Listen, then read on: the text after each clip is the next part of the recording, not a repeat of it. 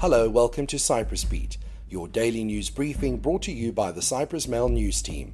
I'm Paul Lambus with the latest news from the island.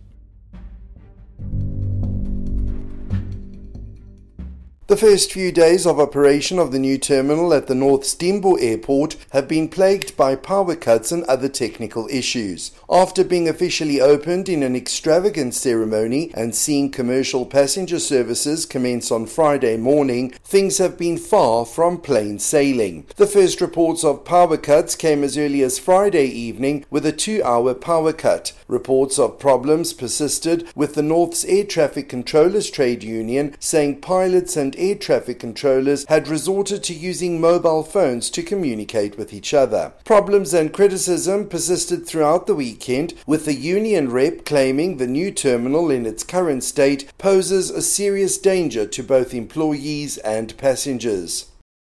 The fire in the Paphos forest that was contained on Tuesday saw the Forestry Department and the Electricity Authority disagreeing over whether the blaze was caused by unsuitable cable installations. Head of the Forestry Department, Charalambos Alexandrou, was unequivocal in blaming the EAC for uninsulated electric wires running between Gambos and Stavros tis Psokas forestry stations. It is unimaginable that uninsulated cables could be running over trees in a forest, he said. Solutions must be found. But spokeswoman for the EAC, Christina Papadopoulou, said the EAC responsibly and methodically maintains its insulations in forested areas adding that incidents involving rodents, birds, and trees could not be predicted or prevented.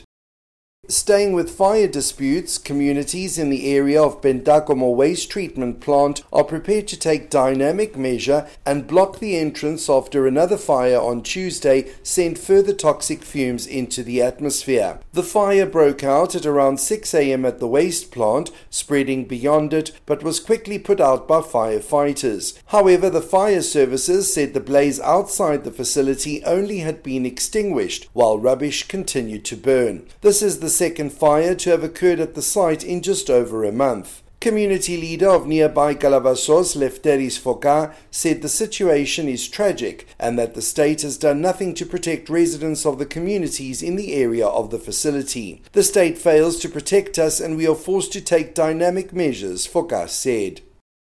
Still on the theme of fire, the fireworks used at a wedding that started ablaze over the weekend had not been given the relevant license, the Agriculture Ministry said on Tuesday. The ministry said the use of the fireworks was illegal and no permit was issued by the competent authority, which is the mining service. The fire department was called to intervene when fireworks thrown during a wedding reception in the village of Lofou on Saturday caused a fire and some panic among guests.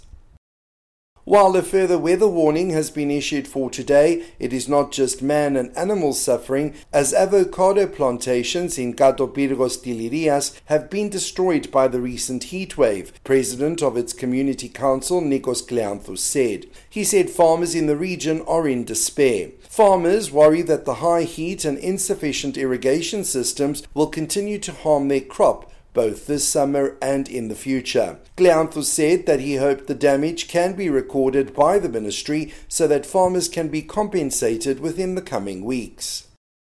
And finally, authorities have reportedly awarded 61 permits for gold prospecting on the island, while another 15 applications are pending. Prospecting activities cover a combined area of approximately 142 square kilometers. Surveys are being carried out in the Nicosia, Larnaca, Limassol, and Paphos districts by foreign and local investors whose companies are registered in Cyprus. Based on data from the Mines Service between 2017 and 2020, a total of 189 kilograms of gold were discovered and extracted. The extracted gold was sent on to facilities overseas for further processing. The value of this gold is estimated at 11 million euros.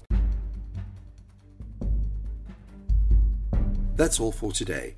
For the latest news, commentary, and analysis, please visit www.cyprus-mail.com.